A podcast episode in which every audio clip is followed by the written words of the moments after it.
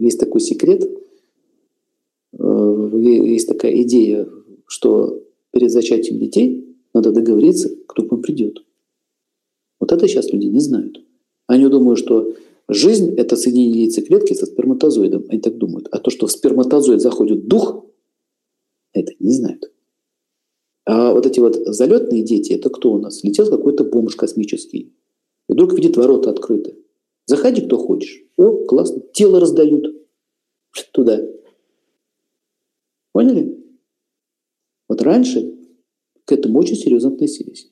Есть даже название, то есть сделали специальный обряд, они призывали определенную душу, которую не нужно будет ломать в путь счастья любителей там пива. Есть такие пивные духи. Дух, получивший тело человека, на самом деле это пивной дух. Его задача посвятить свою жизнь пивному духу.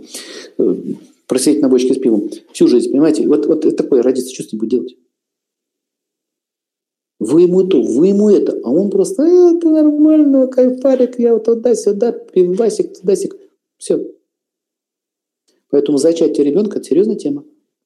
Кто придет? Это вопрос не поднимается вообще. Я говорю, это тоже тема отдельного разговора. Кто придет? Так как души не существует у них, поэтому вопрос не поднимается. Вот эти все невменяемые люди, убийцы, насильники, преступники, беспредельщики. Ведь кто-то же их рожал. Какая-то же мать их родила. Это что за души к такой пришли? Почему они такие жестокие? Какого мира они пришли? В общем, я говорю, эта тема серьезная. Зачем мне нужны такие в семье? Ну, родился, обратно уже не вернешь. Поэтому лучше хороших детей приглашать сразу, чем потом с ним бороться.